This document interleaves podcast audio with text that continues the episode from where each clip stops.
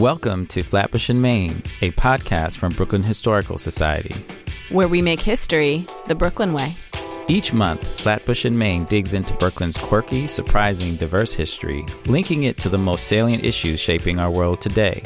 And we give a glimpse into how we make and preserve history every day here at Brooklyn Historical Society, a 154 year old museum, archives, and urban history center. We are your hosts, Julie Golia, Director of Public History at Brooklyn Historical Society, and Zaheer Ali, Oral Historian at Brooklyn Historical Society. Meet us at the intersection of Brooklyn's past and present. For four days in July 1863, during the height of the Civil War, racial violence reigned on New York City's streets. The New York City draft riots were the largest domestic uprising in American history after the Civil War itself, resulting in the death of hundreds of black New Yorkers. Across the river, Brooklyn was spared much of the violence of the riots. But Brooklyn had its own complex and sometimes violent racial dynamics that shaped the city's reaction to the tragic and shocking events of July 13th through 16th. On this episode, we consider the New York draft riots and their impact on Brooklyn. African Americans felt the brunt of these attacks, and they were they were brutal. They burned down churches, benevolent societies, private homes. Probably one of the most infamous attacks was one on the Colored Orphan Asylum on 44th and 5th, which was burned down to the ground. Lynchings were taking place. People were strung up on lampposts, and um, folks were driven into the river. I mean, this this was uh, horrific we are examining a document called The New York Draft Riots of 1863 by G.L.V. So I'm also struck by what's missing, by, what she doesn't tell here. Like if you take her word for something, um, the draft riots were a passive experience of fear and hiding out on the part of Black people. When we know from our previous segment that that is absolutely not the case. But you know, thinking even about today, I'm fascinated by the role of religion in like legitimizing or making sort of more palatable to white people notions of protest. We have three different people who are actually starting to think about why they use the word riot or don't use the word riot. The reason that sometimes I don't love the word riot is because I believe there were organized uh, protests within that well, I use crises because it was a crisis. It could have reached a point where people might say, you know, riots or whatever. But I saw we kept it from reaching there. I would again explain to another culture the energy level that people manifest at Carnival. They just want to have a good time, but somebody else would have misinterpreted that as a riot. Before we talk about the draft riots from Brooklyn's perspective, I think it's important for us to just talk about exactly what the New York City draft riots were. Yeah, and the context yeah. um, in which they took place. And of course, the context is the Civil War. The Civil War, yes. right? Which by the time the draft riots began was about halfway through. Um, and it was turning out to be much longer. Yeah. It was and a, bloodier yeah, than yeah. people expected and and both sides were being worn down. You know the resources the the number of casualties on both sides meant that supplies were in demand and bodies were in demand. Yeah and i think this is a i think this is such an important thing because you know today we see the civil war so inevitable to our history. It's this turning point. Really for historians it, it marks this kind of like halfway point in american history a real shift. Mm-hmm. And its length and its the number of people who died was not inevitable. And in fact, both sides really thought this thing was going to wrap up really yeah. quickly. Yeah. And people flocked to enroll at the very beginning. And by the time we get to 1863 with these horrible, bloody battles like Shiloh, people are done. People are not yeah. enrolling anymore, yeah. right? That, yeah, the, that patriotism the, is yeah, gone. The war enthusiasm is is diminished significantly. That's right. That's right. And so that's the context against which um, Lincoln starts to say, how are we going to keep this war going if we do not have manpower? But there's another context kind of taking place as well, I would say, beyond just the needing of soldiers. Yeah, and yeah. that's the very meaning of the war mm-hmm, itself. Mm-hmm. So in in 1862, in September, Lincoln issued, you know, this offer to the South and said to the rebelling states, come back into the Union. It basically will leave your slaves intact.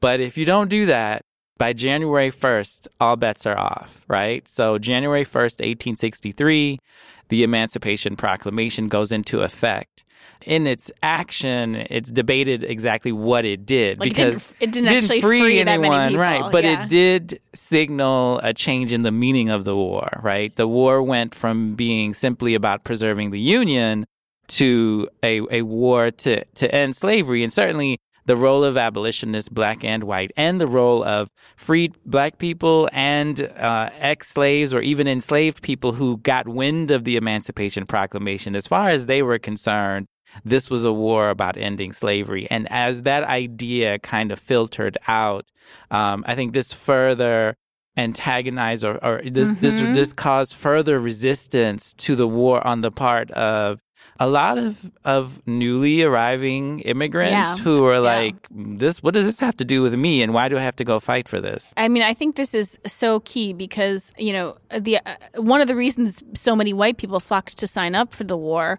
was because it wasn't framed by the federal government as being about slavery Yeah. in the beginning. It was Yeah. it was framed about being about the preservation of the union. Right. now, in the South, it was totally framed as being about slavery. It was about Right. uh, you know preserving and expanding slavery in the South, but in the North, it was about preserving the Yeah. union. And I think to hear your point about the role of everyday black people in pushing this um, agenda is so important. The Emancipation Proclamation didn't spring out of nowhere. Right. This was due to the fact that so many slaves getting Right. wind of the war began to leave plantations en masse, showed up at the, you know, like the, the, the edges of a, of an encampment saying, Yeah. Mm-hmm. here I am, um, give me a hand.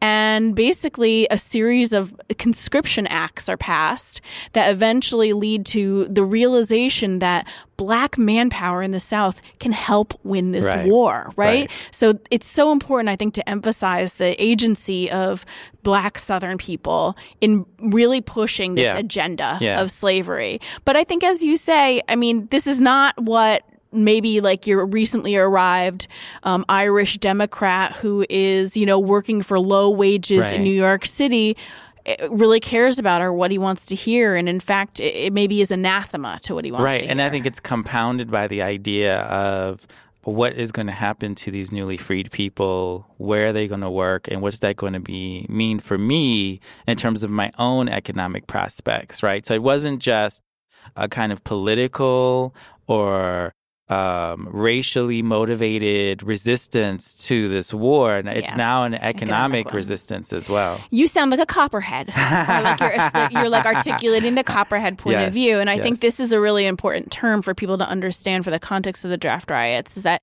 New York's economy for a very long time was tied to the South. And there was a lot of pushback against the war. Mm-hmm. Even when it was framed as preservation of the Union, there were these Democrats who were, who were really pushing to end the war very early on, 1861, 1862. And they were called Copperheads. Yeah. And they were masters of propaganda and they knew exactly how to sort of rile up their working class base. And so let's just combine these things in the beginning of 1863. The passage of the Emancipation Proclamation in March, the passage of the Enrollment Act, which is the first major federal draft for the Civil War, um, saying you get a, you, you're required now to come put your name in the draft. And this mixture, basically the, the Copperhead seize upon this and say, you are now gonna die on the front of a war that will never end because in bec- in the name of the black people who will come to the north and take your jobs while rich men will sit idly by the rich republicans will remain in new york because they're able to pay a are you ready for this $300 Hmm. fee which by the way is like more than a yearly salary Yeah. for your average Yeah. working man in new york so what actually Yeah. happened what were the riots what actually happened Well, there was a kind of an interesting and unfortunate timing thing, mm-hmm. which is that the first draft. So basically, the Enrollment Act says this summer, all white men have to come put their names in in for this lottery. It is literally like a wheel, like a Keno. You know what I mean? Yeah. Like it's literally a wheel, and they pull na- names out of it. Um, so as we said, wealthy people could basically buy their way out of it for a significant amount of money, and then also black people were not their names were not submitted to it because. Black people weren't considered citizens Right. at the time, right? So no black men, just white men's names Right, going in here, right. right?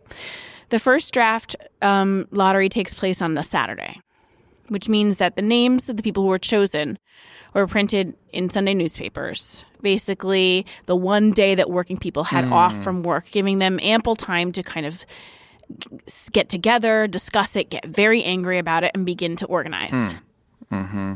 It is very interesting to think, like, what d- did people set out for a riot this bloody and violent to take place? But essentially, what happens is that a group of protesters, large um, men, women, and children, leave Irish neighborhoods in Lower Manhattan at dawn and begin marching north to the site of the draft office on 44th and 3rd, I think, which they promptly burn to the ground.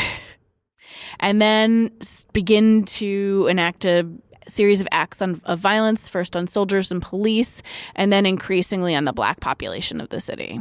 So, in addition to the federal office, African Americans felt the brunt of these attacks, and they were they were brutal. They burned down churches, benevolent societies, private homes. Probably one of the most infamous attacks was one on the Colored Orphan Asylum on 44th and 5th, which was burned down to the ground. Lynchings were taking place. People were strung up on lampposts, and um, folks were driven into the river. I mean, this this was uh, Horrific. it was it was it was it seems like an act of ethnic cleansing you know uh, you know that that African Americans and and you know not only were black people attacked but also anyone that was deemed an ally of black Yeah, people. So abolitionists were attacked. People like Horace Greeley um, black abolitionists were certainly under attack like Henry Highland Garnet. Um, and this went on it reached such a, a a peak level of violence that the New York City authorities were overrun. Absolutely So, how did this finally wind down? Yeah, well, and I mean, it's important to think about the numbers here. There's about 12,500 African Americans living in New York City at the time. There's 200,000 Wow. Irish people. Yeah. Um, it's a quarter of the city's population, right? And probably a few that might have been policemen as well, Mm, right? mm-hmm, And you know, soldiers. You know, most of the National Guard is is off fighting a war, so there just simply isn't the manpower to put this down. Basically, the thing that quells it is the calling back of troops, literally from the battlefield, literally from Gettysburg. Wow. Five regiments of New York troops are brought in two weeks after Gettysburg to basically put down this riot, which is done by the end of um, July 16th, um, 1863. But at the end of the day, um, you know, official numbers say 105 people died. It's probably closer to 500 people died. And almost half of the black population of New York City actually fled Yeah. the city, Yeah. many of whom ne- never came back. And, and a good number of them went to Brooklyn. Exactly. So let's talk about what is going on across the river in Brooklyn while this is this is blowing up in Manhattan. Well, I think commonly Brooklyn has been portrayed as a place of refuge um, during the draft riots, and it and it was. I mean, there's really something to be said about a body of water Yeah. without a bridge yet. Um, Right. You know, keeping Yeah. keeping violence from spreading rapidly to a, a different place. And there were a number of different places that served as this place of re- these places of refuge, and of course, the most important is Weeksville. And we've talked about this in our Crown Heights episode about the settlement of Weeksville being very much linked to being able to own land so that you would have um, the power of the vote in New York State. And so Weeksville was well known, um, not just throughout Brooklyn, but New York City, and certainly in the United States as a place of thriving black life. So it would make sense that people fleeing Manhattan, fleeing these attacks, would go to Weeksville. It was also kind of far away. It was several miles from the water. It was all black people living there. I mean, I think that's probably the safest reason. that, That's the reason why it was so Yeah. safe, considered Yeah. so safe. Yeah. Is it was it was it was a community of black people. White people were really dangerous at this particular Yeah. moment. Yeah. And they also had the institutional foundations to actually be able to support a significant refugee population. They had churches, they had benevolent societies. Um, they were, as you said, landowners. So this was a place that could really take people in and, and take care of them. But they weren't the only place that were taking people in. Where else did people go? So another um, growing black community was emerging in Williamsburg, um, which by this time had become its own city.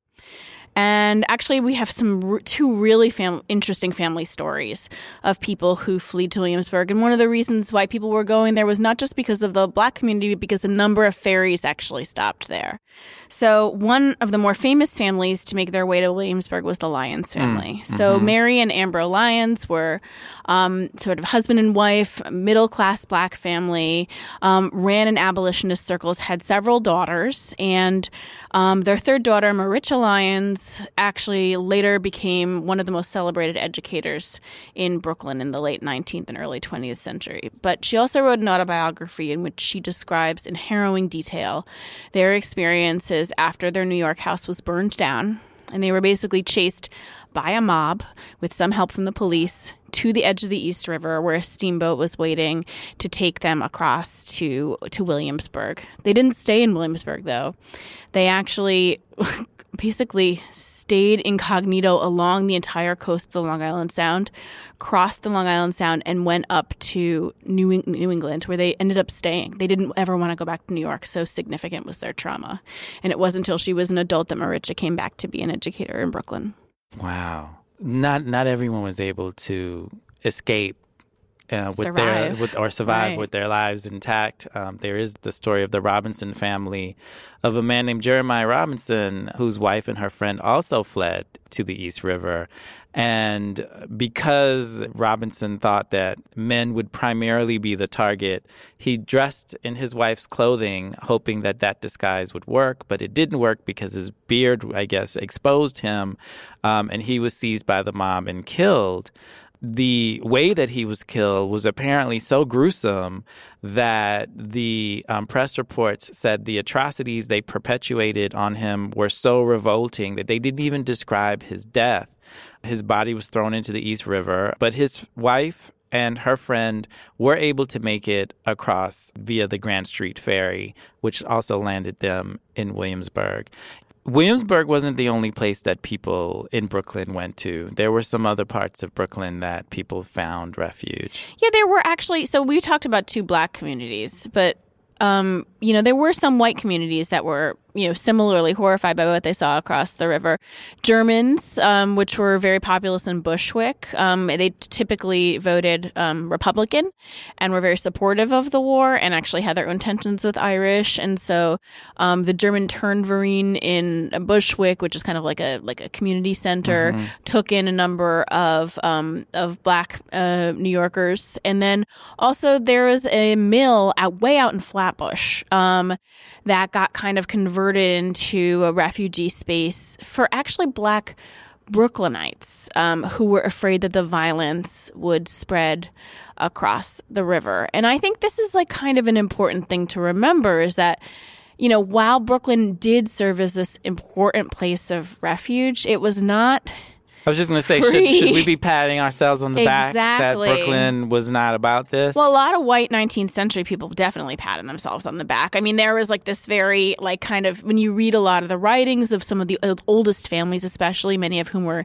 anti immigrant, they, you know, abhorred the violence of the draft riots and they were so horrified. And they showed how different, you know, Brooklyn, genteel Brooklyn was from, you know, this kind of like frenzied immigrant force right. in New York City. That's so weird because usually usually it's the other way around, right? It's like Manhattan elites versus the outer boroughs. Right, right, right, right. But you know, it's like that's I think that's very 20th century. Yeah. You know what yeah. I mean? The 19th yeah. century was almost the opposite. Brooklyn was the city of homes and the city of churches. Mm-hmm. But of course, you know, like half of the population in Brooklyn was foreign born as well. So that kind of reputation belies the fact that the city actually had a very deep and complex kind of history and relationship with racial violence. And Brooklyn was not itself immune to racial violence. Just a year before, the draft riots, we have this incident happening on the waterfront that just strikingly parallels the same kind of violence um, that we saw and the same causes. It's Um, almost eerie, yeah. actually, and it's amazing how um, one instance of racial violence can be quelled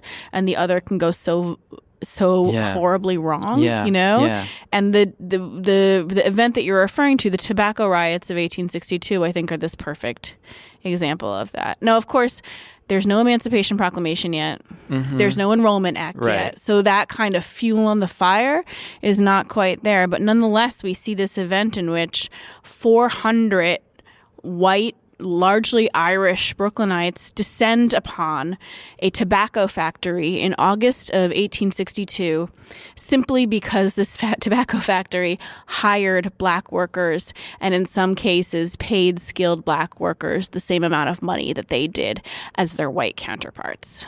By this time, though, these factories had been in existence and had employed black workers for about eight years. Right. So that's a long time for yeah. Yeah, these folks know that there are black people working with them, or white people and black people working together. And you know, as, as historians, we're always trying to find like what is what are the triggers, what are the things that make a a small thing explode, or what are the things that shift the direction of the or the trajectory. This is where I think the parallels are so important between what happens here in 1862 and what happens across the river in 1863.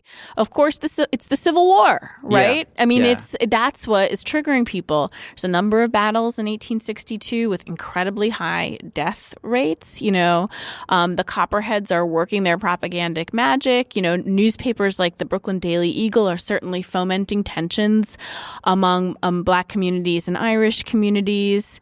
And I mean, of course, there's also just day to day events that take place. So, for example, before this Monday morning that this take this this um takes place, There a bar are- fight. There's a bar fight. Yeah, which is you know pretty totally normal. common yeah. occurrence at the time.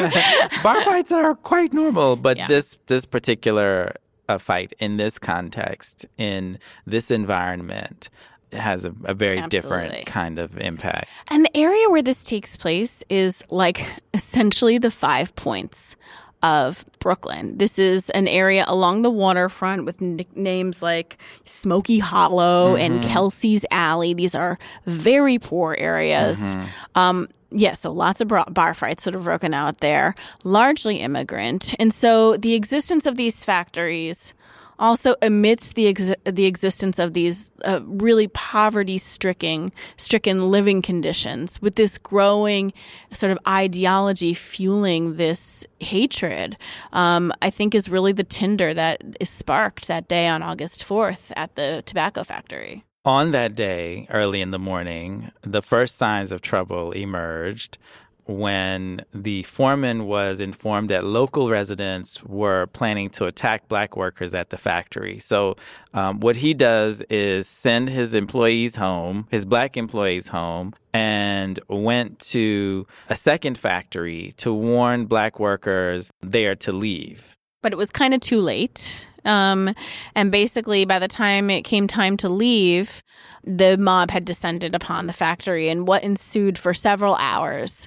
was um, basically people breaking into the building, attempting to burn it down, throwing bricks and rocks and mortar at the building, breaking windows, and the largely black um, workers barricading themselves on the top floor and just kind of prayed for their lives.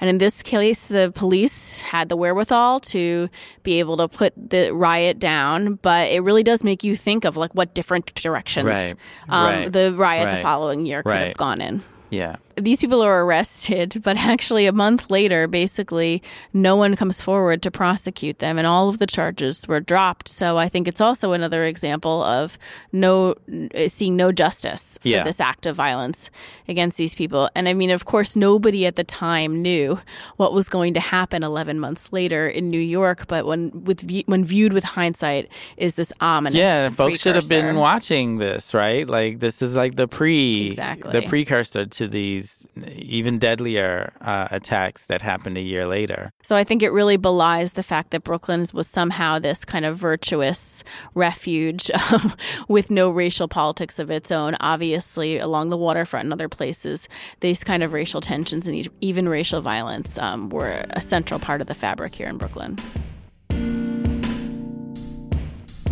Love this podcast? Then head over to Apple Podcasts and search for Flatbush and Main to subscribe, rate, and review us. This increases our rankings and makes it easier for interested listeners like you to find us. In this segment of Into the Archives, we are examining a document called The New York Draft Riots of 1863 by GLV. It was written in the 1890s. And Julie, tell us who GLV is. GLV is one of my favorite Brooklynites. She's a fascinating woman named Gertrude Lefferts Vanderbilt. And I first kind of became obsessed with her when I was doing um, a online website that we have um, here at BHS about the Lefferts family papers. So I was very lucky. I got to do a deep dive into this one collection, and there are lots of stories that you could tell through that collection, but the one that was really most fascinating to me was the fact that Gertrude Lefferts Vanderbilt was really a social historian in the 19th century and even a women's historian in the 19th century um, before we had any notions right. of what those things are. Right. So she wrote a book called The Social History of Flatbush, which she described as sort of a history of the home and hearth. And it talked a lot about, you know, cooking practices and housing practices, but of course, labor practices and lots of other things. And she was actually actually really also self promoting in a very savvy way and wrote lots of newspaper articles and herself kept lots of sort of personal and unpublished essays. And so, what we're looking at today, this four page chronicle of the New York draft riots, she probably wrote in the, as you said, in the 1890s. She was in her 70s, so it's towards the end of her life. And it's handwritten and it's not apparent that it was ever published in anything. Mm-hmm. So, this is her remembrance of this. She's yeah? remembering. And so, she was born in 1824. And so she was 39 years old when the draft riots took place, sort of at the height of her life. Yeah. And by that time, she was also a really a well-known philanthropist here in Brooklyn. She's like what you might see as like kind of like a liberal today. Mm-hmm, um, mm-hmm. So she founded an organization called the Society for the Amelioration of the Colored Population of Flatbush. Mm-hmm, mm-hmm. Flatbush, by the way, was a separate city at this time, and so she was kind of the grand mm-hmm, dame mm-hmm. of Flatbush at the time. And and her family, she comes from a well well heeled family, oh, well yeah. established. I mean, for I guess casual historians of Brooklyn or even non historians of Brooklyn, if you live in Brooklyn, you can hardly uh, Can't throw a stone before you, yeah, exactly. Lefferts is like one of the main. Yeah. And so tell us a little bit about her family background. Yeah. So her ancestor, the original Lefferts, Lefferts Pieters, came over in 1661. And by the time we get to the 19th century, which is the height of Gertrude Lefferts Vanderbilt's life, you know, there are hundreds of Leffertses, not just in Flatbush, but in other places in Brooklyn. They own massive amounts of land. Here in Brooklyn, in Queens, there's Leffertses out in New Jersey. Really, you can see a Lefferts diaspora mm. across mm-hmm, the country mm-hmm. sort of spilling out from the 1660 arrival. They're one of the largest, wealthiest families in Brooklyn. And it's worth pointing out that for her, despite her advocacy of what she calls the colored population, they were also among the biggest slave owning families in the 17th and 18th centuries, really into the early 19th century. So this is these are old Brooklynites. These are old um, Brooklynites, although she's Dutch extraction of Dutch origin, but she I would say is a she's like a she's like a what's the word? She's like a transitional generation. Mm, mm-hmm. she really ushers in the modern age of the leffertses. She is she publishes the you know her family at this point becomes involved in a lot of development in brooklyn. By the end of the 19th century they begin selling off their land to real estate companies who are then putting up the houses that we now associate with flatbush. So she, this is a real turning point in both the history of the of brooklyn and the history of that family. Okay, so let us dive into what uh, GLV mm-hmm. remembered of the New York draft riots of 1863. Yeah, what did you think about this document? I love it, and I love it. I thought it would be pieces that I would want to highlight, but there is just so much going on here that reflects. Well, let me just say this. Um, there were parts that I read that I had like a very visceral reaction to like i can't believe she's saying this. And then i had to step into the historical moment in which she is writing. And then i was like okay i understand why someone would think this is good to say that this is useful to say this is helpful to say mm-hmm. about black people.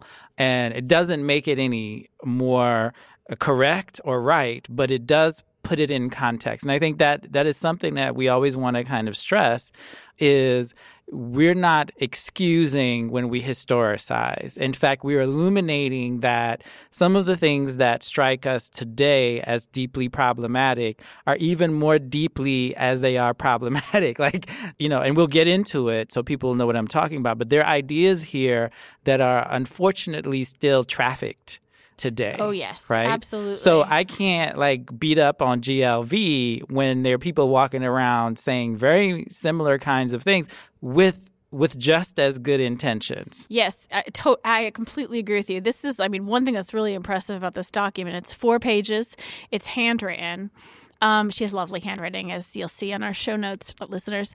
Uh, boy, does she pack in a lot of content Ooh, here. it's a lot going oh, on my here. goodness. It's a lot and there's a lot to unpack. It's Yes, quite a tightly packed suitcase, yes. if you will. So I guess one of the places that I could start, well, you know, she talks about how the news came to the household about this riot. And she says, you know, the loaded farm wagon stood in the barnyard ready for the morning market. And Tom, who was to drive the team in, was in the hayloft trying to get the sleep before midnight, which he would love before dawn, when he was around and maybe aroused by a neighbor who warned him against going into town, telling him that there were there was a fearful riot in the street, that hardly a Negro who had been caught by the mob had escaped with his life. And so then she says this story gets to them and you know the morning papers corroborated the statement the vindictive and malignant spirit of the mob wreaked its fury upon the most helpless class in the community.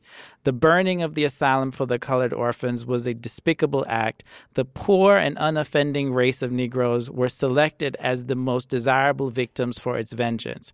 So I, you know, I just that first of all, she's So much just yeah. she's that. I know I and and I know that you said she wrote for very different. Like this is this is really really good journalistic writing. Like she just dives right in, tells us what happened. Mm-hmm. We know her point of view She- immediately. Yeah, she introduces us to the story.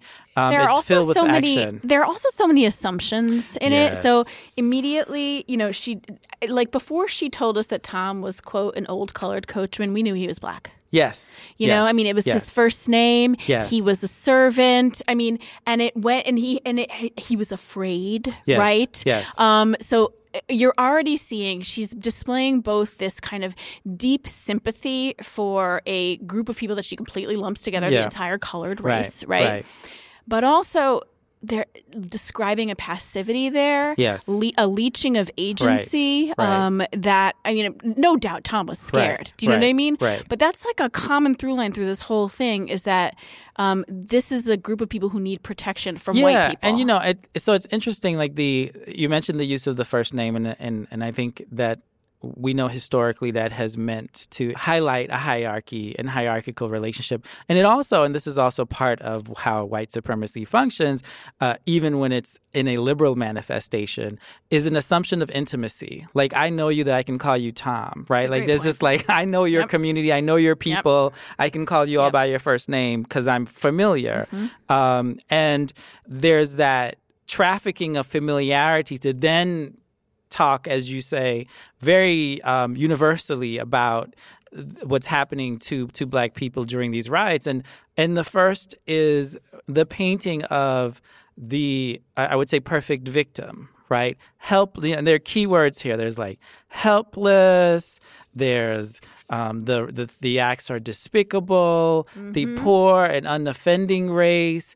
They were victims. You know, and I I think that this is an ongoing conversation mm-hmm. throughout American history, certainly, about what has to be done to the portrayal of black victims of racism for in order for people to sympathize with them. Yeah, and I mean, she, exactly because her audience is also very clear, and she doesn't state it which is white people. Yeah, Right? yeah, and yeah. she's clearly trying to put forth a very specific and persuasive argument about the nature of black people. Yes.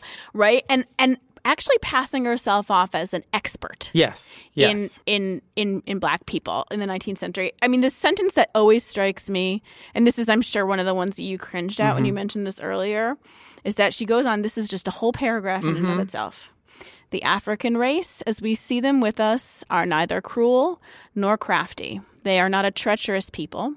On the contrary, they are guileless and simple minded, gentle and kindly in their feelings, and grateful for sympathy offered them. Now, of course, we're like, "Bleh," like, Yeah. but thi- to her, this was full compliments, Yes, yes, right? I mean, I think yes. this is really actually an important thing to understand about the time is that you could set up a million charities, but you know, she, like most white Americans, fully internalized a notion of racial superiority, even in her complimentary Yeah. statements about black people. Yeah, and you know, this is she is part of a tradition. Um, so we don't want to say GLV started this, um, but she is part of a tradition of discourse about Black people that she is continuing. And again, the visceral reaction is like, "This is this lady is crazy. This is racist." But then when you go into that moment, I think this is where contextualization is important. What kinds of ideas is she drawing from? What kind of ideas is she speaking into? In the late 19th century, Evelyn Brooks Higginbotham has talked about the politics of respectability. Not the same in this way, but the idea of, again, trying to demonstrate what, did, what are the things that black people had to do to demonstrate that they were entitled to equal rights. So they had to show themselves to be just the same as, and usually conforming to middle class ideas about respectability.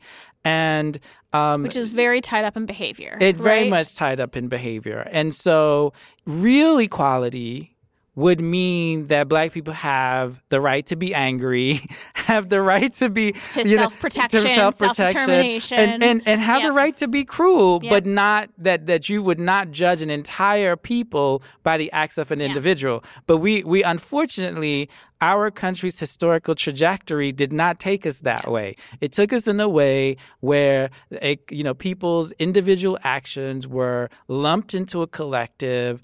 You know, some sociologists call linked fate, so that you were unable to experience life or be seen as an individual. Like individuality was not a privilege granted to black people, and so in that context, she is trying to portray the most sympathetic least threatening right. image of black people. Now, when you contrast that with a mob, a riot that's Exactly. happening in Manhattan Yep. that's kind of spilling over a little bit into Brooklyn, it's even more powerful. This discourse is happening in this context. Well, I think in addition to the politics of r- racial respectability at the time, another incredibly important sort of factor is that in the 1890s, this is the height of sort of the nuanced racial biological classification, Yes, right? yes. And so this is times when you have encyclopedias of races coming out, that people are doing all kinds of like, you know, pseudo biological and cranial studies to determine the physical difference between races.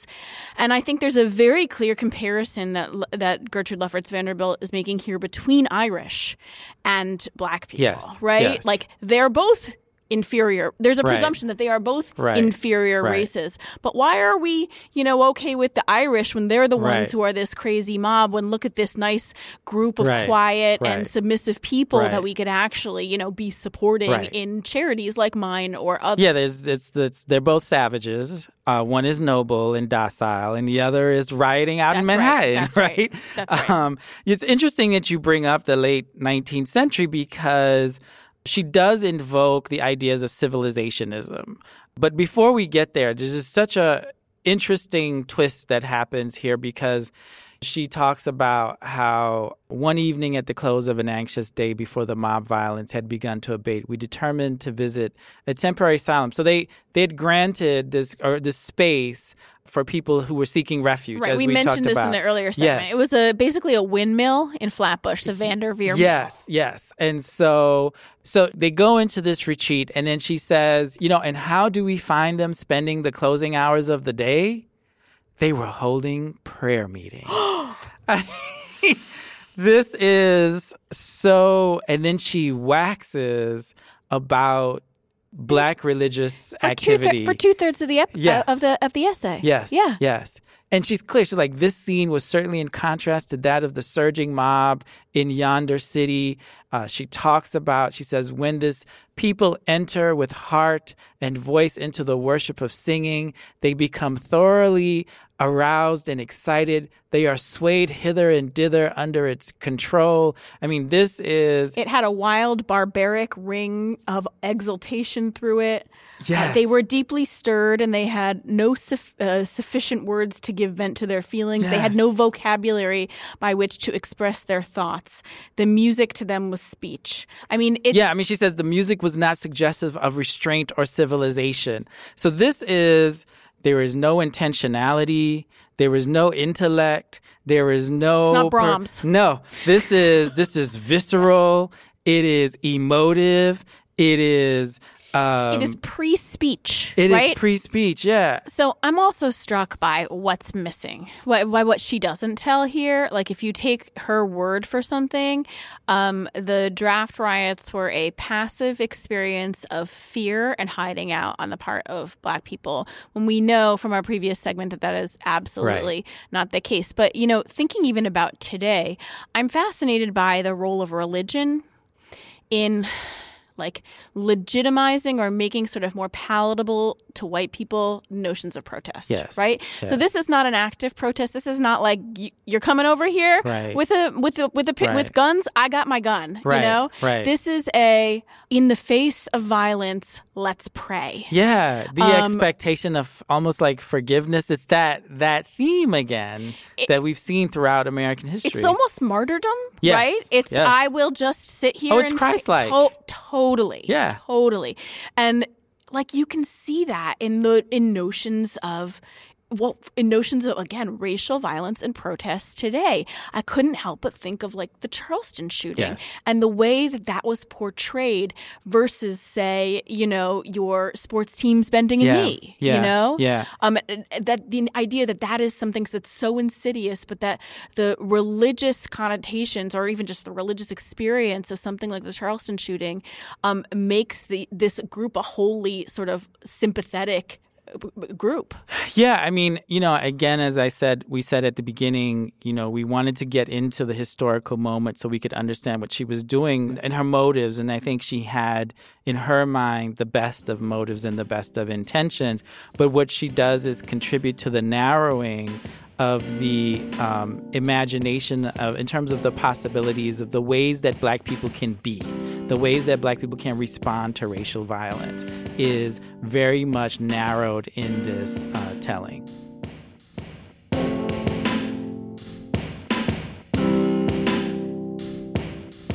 In the last episode, we interrogated the heck out of the word factory, and we've also talked about the word riot in the context of like the Crown Heights Right, riots of 1991, right? right. Or the Crown Heights violence or Yeah. uprising, or what we want to call it. But it is worth thinking about what is a riot and how does that word sort of play out over time. And, and and why we might be uncomfortable using it, yes. right? Because I mean, um, GLV in our last segment says riots. Mm-hmm. Uh, they were called draft riots in the 19th century, and, and I don't think anyone at that point questioned what they were.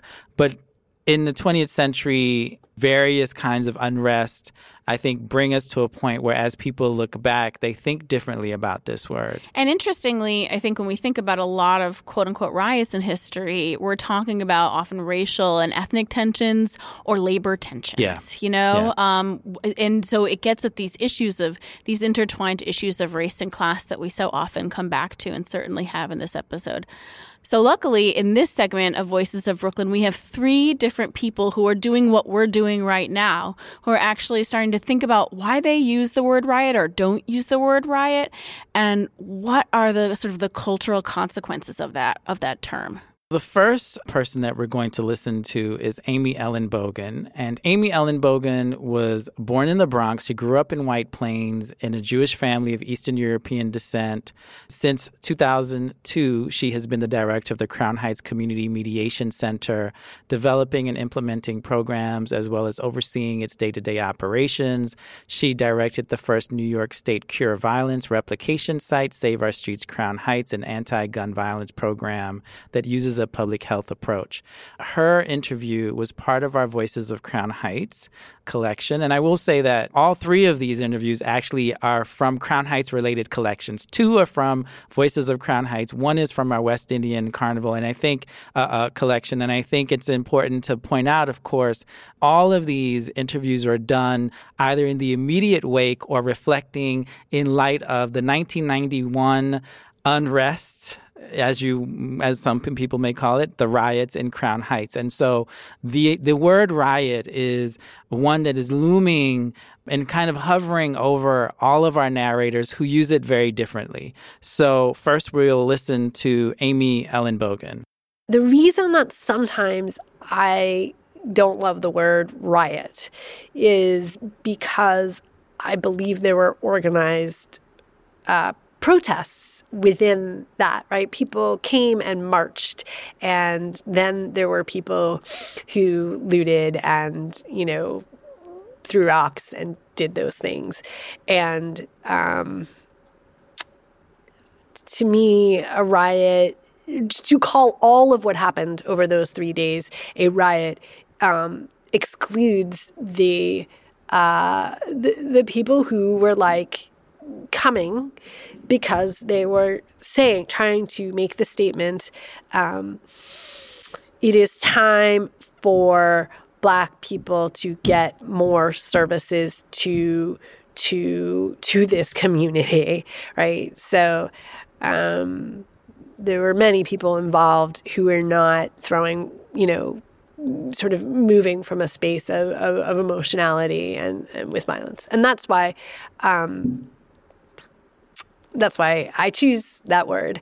Um, but sometimes I say riot because that's pretty common, and I'm not perfectly careful with that.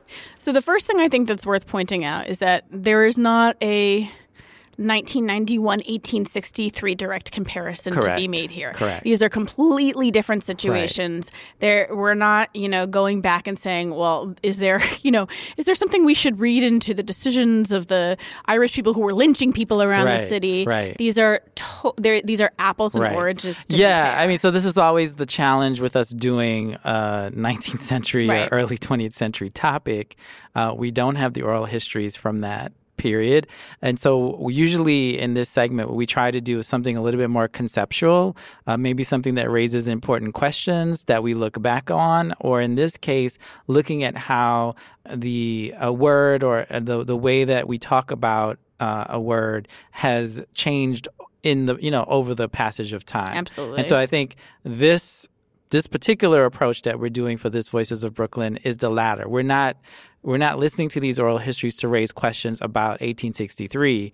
We're listening to these oral histories to understand how a word that we use to talk about 1863 has a different meaning exactly, now, right? Exactly. And so, in the case of this first segment that we just listened to from Amy Ellen Bogen, I think one of the things that is important for her in making a distinction between a riot and what she says is violence or some other term is that uh, she believes that using the term riot erases a kind of political intentionality that was present in a protest in in 91 it gets back to this theme of portrayal sort of public portrayal of events.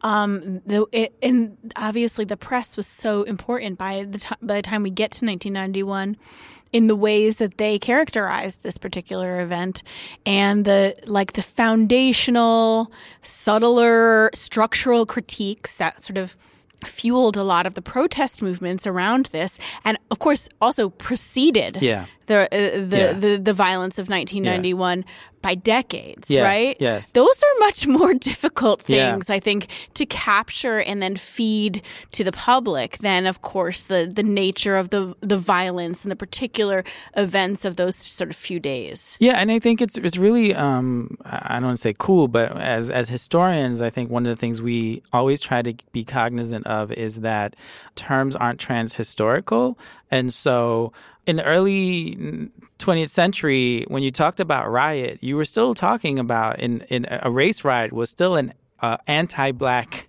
riot by white people, right? The Tulsa, the Red Summer, uh, Chicago, Detroit. I mean, riots still conjured up a kind of ethnic purging, uh, uh, you know, Rosewood, those those kinds of things.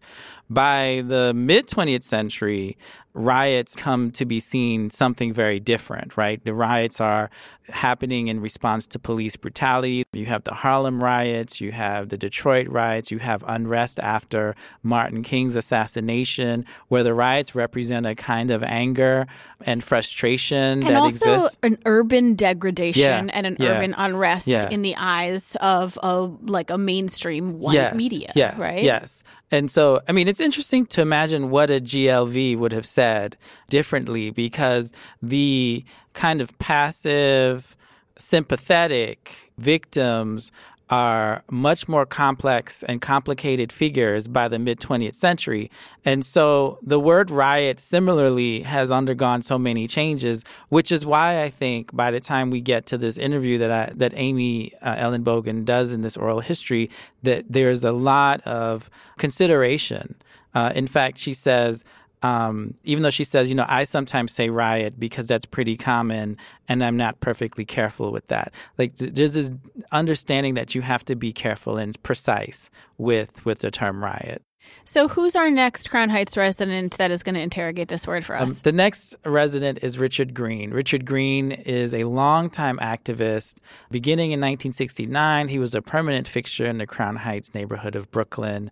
In 1978, he founded the Crown Heights Youth Collective and served as the chief executive officer well up till the time of his interview, and he still is in 2018. He co founded the Street Outreach Program. He worked with mayors, he's worked with government. He was credited as one of the key figures emerging in 91 after um, the unrest in Crown Heights to help quell the violence and help kind of bring about reconciliation. So in this clip, he too addresses the term that he uses and why he doesn't want to use the word riot in talking about Crown Heights in 91. Well, I use crises because it was a crisis. It could have reached a point where people might say, you know, riots or whatever. But I saw we kept it from reaching there. We kept it from that very first night I was out there. I got the call right here. And the very first night we were out there, and we held on to this neighborhood. Had when we looked at what happened in South Central LA six months later, a year later, after the Rodney King verdict, even before that, what happened in Washington Heights. They were calling me to Washington Heights that day. I never forget to go up to Washington Heights after that incident. Mayor Dinkins, to what we're going to do to keep Washington Heights from going off the deep end. We were able to do that. Um, my good friend at Alianza Dominicana, um, uh, Moses Perez, myself, we, we got a school like we did here in Crown Heights. Crown Heights Crisis was a, was a sample. We was the example. We did the school over here, my old middle school, I mean my old uh, elementary school, PS 167, on uh, Schenectady and Eastern Parkway. We met, used that as a meeting point, and I got my team. See, Mayor Dinkins had put together something called Safe Street, Safe City. So we had this, that's where we got the van came out of the Safe Street, Safe City. We had a, um, he said, I'm going to hire 5,000 new cops. I want to empower 5,000 new youth. So we had one of the programs, were like seven programs around the city in different boroughs. So we had those street, those leaders in, in the, uh, the leadership group. So as soon as this happened in Crown Heights, my leadership team was out on the street. Uh, Tim Hubbard and Sean Joe and others, we were out there on the street from day one. When there was could be a scenario where it could have been a major event happening, we were able to quell it One evening, some young boys were being chased in an alley over there, and if they had been caught, it could have been a major piece. We were able to get in between that. Uh, we were able to talk to the leadership in the Jewish community. I was able, at this point in time, I had a relationship going with, you know, the, the big rabbis who were the, who who commanded authority, so I could speak to them and say, listen, uh, we want to make sure this community lasts forever if necessary, whatever it takes. Let's help me, and I'm gonna help you make sure it does. Crown Heights is our home. I live in the same zip code you live in, so we were able to do that, and that's what we kept doing. We didn't make it get to the point where we saw what happened in South Central. How many bodies? How many people were killed? How many buildings were burnt? We were not going to let that happen. That was a riot. All right, so for green, we're using a totally different sort of set of analyses about this word. And it sounds like for, for, Green, actually, what this is about is imagining what how bad it could have gotten. Yeah. It's almost like the tobacco riots, yeah, right? Yeah, if you will. Yeah. Like um, it's like this. We we had created such foundational institutional structures across communities. I was talking with rabbis. We were coming together. We were figuring out strategies that we we didn't let it get to the point where it was a riot, right? Right. right. And I think hovering over this is the context of when he's talking about South Central, he's talking about the the the unrest or the uprising or the riots, depending on who you ask, that happened in 1992, as after the police officers who beat Rodney King were found not guilty. Um, he also mentions Washington Heights, where um, there was a police shooting of a, a young man also in 1992. So again, highlighting how the context in which one is speaking informs how they think about this term. And for Green, you're right. It's an issue of scale, of how much damage, how many lives. And in, in his understanding, what happened in Crown Heights never reached to that, that boiling point. But there's also a through line here, I think, with these two interviews, and that is um, in foundations of activism and institutions. Yes. Right? Yes. So that is what seems to preclude the word here is that their emphasis is on what we have built what what has been here before the riots what we built after that to focus on the particular events is the wrong view right right? right I don't know what that says necessarily about LA. Does that assume that there are no, you yeah. know, activists, institutions or foundations there, you know? So it's like that that is my I feel like my one beef with this clip is yes. that it's like, oh no no no no, we're not we're well, not yeah, riots exactly. like and, the way that you know think, LA riots were. Well, I think you're right, and I think both of these interviews kind of highlight because of how riot, by this point in time in our history, has become a racialized idea in terms of who riots and who doesn't, and who is a victim of riot, who isn't. That neither of them want to claim that word right? right? No one wants to say it was That's a riot. And that brings us to our, our last narrator, who is Cheryl Byron. And this is from the West Indian Carnival Documentation Project. Uh, she was born on the island of Trinidad in 1974. She immigrated to New York. At the time um, of this interview, she was completing a dissertation at NYU with the working title Brooklyn Carnival Theater and Art. So she, in this uh, clip, is talking about the energy that is part of Carnival? I would again explain to another culture the energy level that people manifest at Carnival. I could I would say that our energy is often misinterpreted, and where we are bent on having a good time and, and having a certain level of enjoyment, people could misinterpret that energy and see it as aggression. I'm going to tell you a little story to give an example. For mm. example, a couple of years ago, I went to a boat ride. Again, this boat ride was around Labor Day time because there are several boat rides. On this boat ride, you had people like Sparrow, Charlie's Roots, Crazy. So you could imagine the top calypsonians were there bands, music, a steel band. So everybody wanted to get on this boat. At a particular point, the boat was full and getting ready to pull off. But I think the crowd at the gate must have leaned on the gate so heavily that the gate fell down and people started running towards the boat. I saw some of the officers, the people who worked on the ship, they became so alarmed and they were trying to get the boat away, you know, get it moving. But I saw how easily that energy could be misinterpreted because people were running towards the boat holding their cases of beer, a case of beer on their head, you know, mm-hmm. and they come in running. But you can imagine the force and the energy mm-hmm. that they're running towards the boat with. But they just want to have a good time, but somebody else would have misinterpreted that as a riot.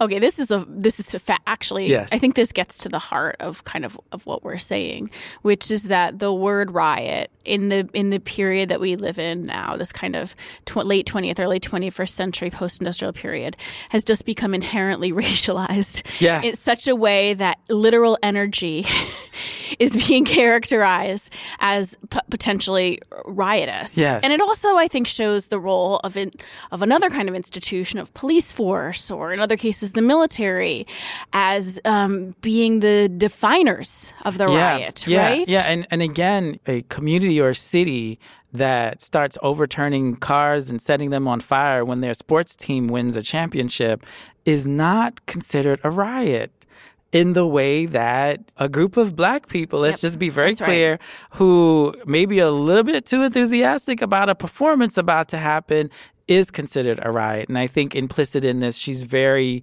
she's very clear. I like when she says, you know, the, the energy is misinterpreted. She's being very kind here. You know, the, no, the energy is racialized. And, and this has made using the term riot very deeply problematic. And so I think as we kind of think about this whole episode, we should keep in mind that this word riot is not something that is has had universal meaning at, at every point in time though historically it was very appropriate to describe the 1863 we would not call it unrest. We would not call it an uprising. We would not call it a crisis. It was in fact a riot. But that does not mean that the usage of the term in 1863 can be just transplanted into 2018 and with this episode of Flatbush in Main, we've made Brooklyn history. You can learn more about Flatbush in Main at brooklynhistory.org slash flatbush-main.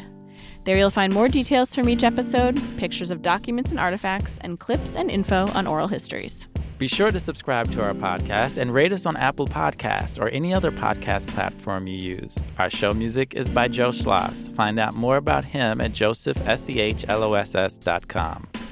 Tune in each month for lots more Brooklyn history. From Brooklyn Historical Society, we are your hosts, Zaheer Ali and Julie Golia.